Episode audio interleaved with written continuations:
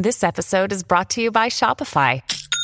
Forget the frustration of picking commerce platforms when you switch your business to Shopify, the global commerce platform that supercharges your selling wherever you sell. With Shopify, you'll harness the same intuitive features, trusted apps, and powerful analytics used by the world's leading brands. Sign up today for your $1 per month trial period at shopify.com slash tech, all lowercase. That's shopify.com slash tech.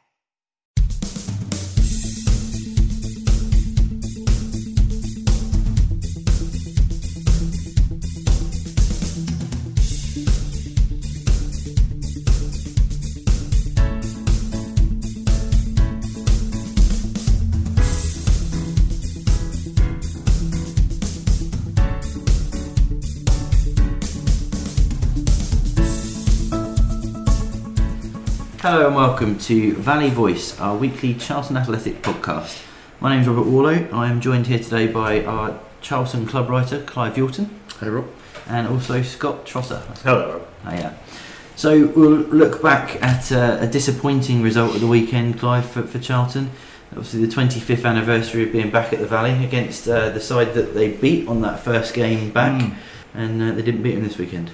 No, it was very disappointing, Rob. Um, everyone obviously went into that day full of excitement and anticipation. 25 years back at the Valley is a massive thing for all Charlton fans, and it was great to see uh, a lot of supporters there. Um, they made a big thing of it, the club, and the atmosphere was absolutely fantastic. You know, there's um, I've only ever been there with 12,000 in the ground, and we're talking about a 27,000 stadium. And there was only 16 and a half on Saturday, but because Portsmouth brought 3,800, both ends were were really uh, rocking, and uh, it was it was a great atmosphere. Everyone was buzzing about the game, but unfortunately the chant performance went a bit flat on the pitch. They've got injuries. Fosu was out, Bow was out, Kashi was out. Three big players. Um, of course, Billy Clarke came back, but was he was he match fit? I don't know. Did well, um, but yeah, it was a bit of a disjointed performance. They didn't really create that much, um, and Portsmouth, I think, deserved to win on the day. Obviously, disappointing not only just as, for the occasion it was, but also given the respective positions of the two sides, because that, that gives Portsmouth, you know, brings them to within three points of Charlton in that last playoff spot. Now. Exactly, it does. Um, it was a big result for Portsmouth, and uh, Kenny Jackett was saying afterwards what a great squad that Charlton have got, and they were pleased to beat them. And Karl Robinson was saying, "Well, hang on a minute, Portsmouth have got same numbers in terms of squad, and in fact, Robinson is saying he gives a lot of youth a chance, uh, which other clubs don't do. So it makes his squad look actually better than what it what it really is on paper, because his the philosophy is to, to blood some academy players, which he's doing." Um, yeah, it's a big result not to win. Um, I think it's only their second defeat in 10 games, something like that. So it's not disastrous, and they're still in that top six. But really, they need to start picking up results. They went out the FA Cup the week before against Wimbledon, and of course, they've lost this game now, and it was a big letdown for the fans. Um, and they've got to start getting some results together.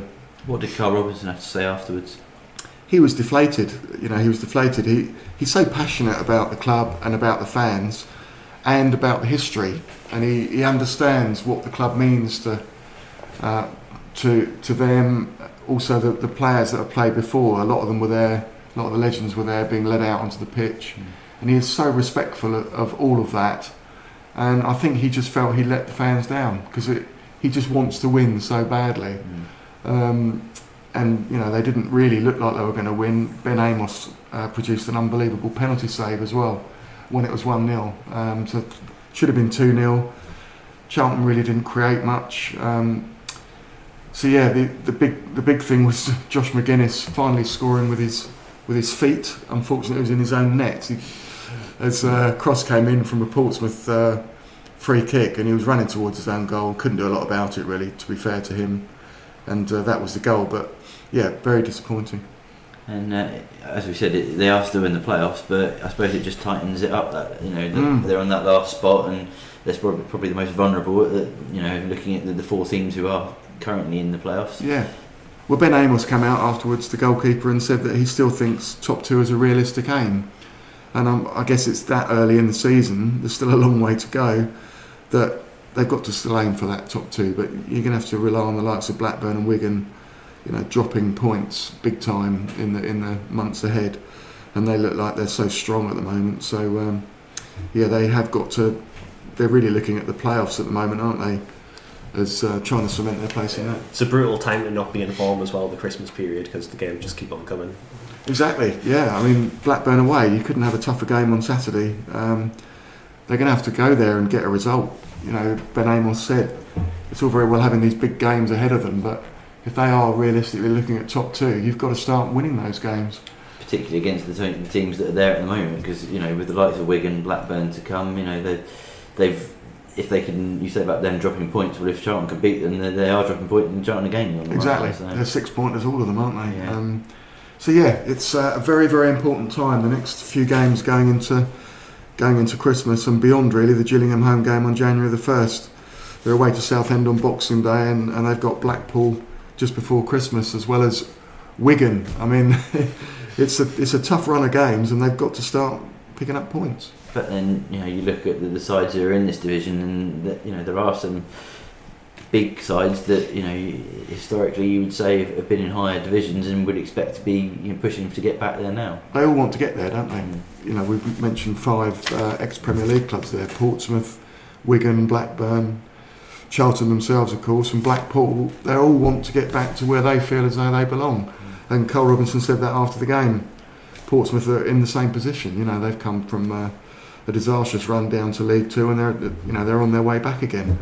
Um, Charlton fans think they should be back where they were in the mid 2000s. So. Uh, yeah, it's a very, very difficult league to get out of. And look at the clubs in the Championship that are all ex Premier League as well. So um, it's it's tough, but they do have to. I think they've got the resources. I mean, they've got if these three players are out at the moment, they seem to have a situation where Karl Robinson can never pick his best eleven. Uh, he's actually said that. There's always been two or three out. Um, and of course, there's the enigma of, of Ben Reeves. Is he ever going to be fully fit and functioning as uh, everyone know he, he can, which is to be one of the League One's best midfield players. But Charlton fans haven't seen that at all. I suppose, it, as, we, as we've you know already alluded to, that, that they are. You know, it's not all doom and gloom, is it? Two defeats in three, but they are still in the playoffs. So you know, it's not the right time for it to have a bad run of form, as Scott says. But if you can turn that around quickly and start winning games again, then all of a sudden you could be you know looking towards the top end of that playoffs and top two again. Yeah, the difficulty is they lost to Scunthorpe recently on the 25th of November, who were in and around Mm. them as well, and now they've lost to Portsmouth and allowed them to close the gap. Really, they do need to, uh, as you say, kick on, and it's just a, it's just a vital period ahead of them. And uh, it's not a disastrous run; they are in the playoffs, but I think the fans expect a little bit more than that. And there was a lot of criticism of them on Saturday, not trying and didn't put the p- performance in, and didn't justify themselves to the occasion, if you like, which I thought maybe was fair in some respects, a bit harsh in others.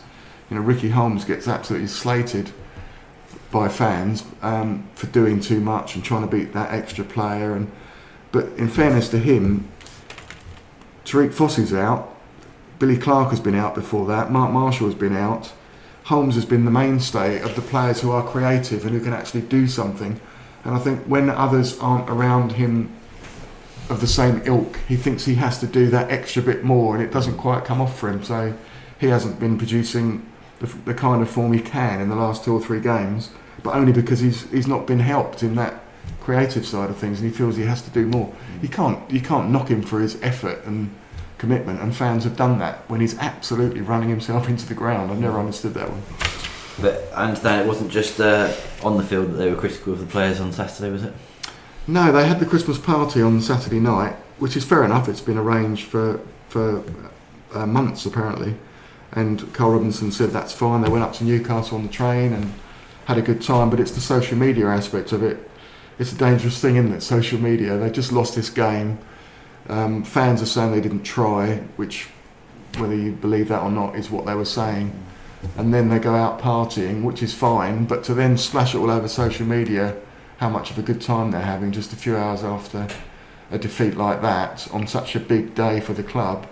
You know, that angered some fans who went onto Twitter and other social media sites and, and started criticising them. And, you know, that's not the way to respect our club, sort of thing. And uh, there were a few tweets the following day actually saying, "Well, hold on a minute, they're footballers, they're people, they're just having a Mm. let's put it in perspective." But you can see both sides of it, and Karl Robinson has come out and uh, said that he will discipline some of the players because of that, not because they were at a party, but Mm. because they went and did that on social media because he has such massive respect for the fans, and the last thing he wants to do is upset them. Uh, he thinks his players probably went um, went and did that on, on the weekend. I suppose you have to be careful, don't you? I mean, bring Scott in here and say, you know, it, it's the world we live in with social media. Everyone, you know, everyone seems to have a Twitter or a Facebook account. But I suppose when you're a high-profile player, or you know, we're not even talking the Premier League, you know, League One, League Two, Championship, you know, any any level for a footballer. I suppose you have to watch what you do on social media. Yeah, I think with the Christmas party, it's a bit of a bizarre time to put yourself out there as well because it's one of the few chances in the year that you almost get to be a normal person and Mm. go out with all your co-workers and have a good time. They say they went to Newcastle, so you wouldn't expect many Charlton fans to be around there. You know, relax, and then they put themselves straight back in the limelight and under pressure again, and take away from the night um, in a lot of respects. And obviously now they're going to be punished in some respect as well, and it puts a bit of a dampener on things. Whereas, like I say, it's an opportunity to get the morale of the team back up, relax, and have some fun before going to face a team like Blackburn. Was it? Would you say it would have been perhaps it would have gone down better if they'd waited and put the photos up or posts up two three days later? Why put them up at all, really? Why not just go and have a good time and, Mm. and just, you know, it wasn't other people taking pictures of them, it was the players themselves taking pictures of themselves. So Mm.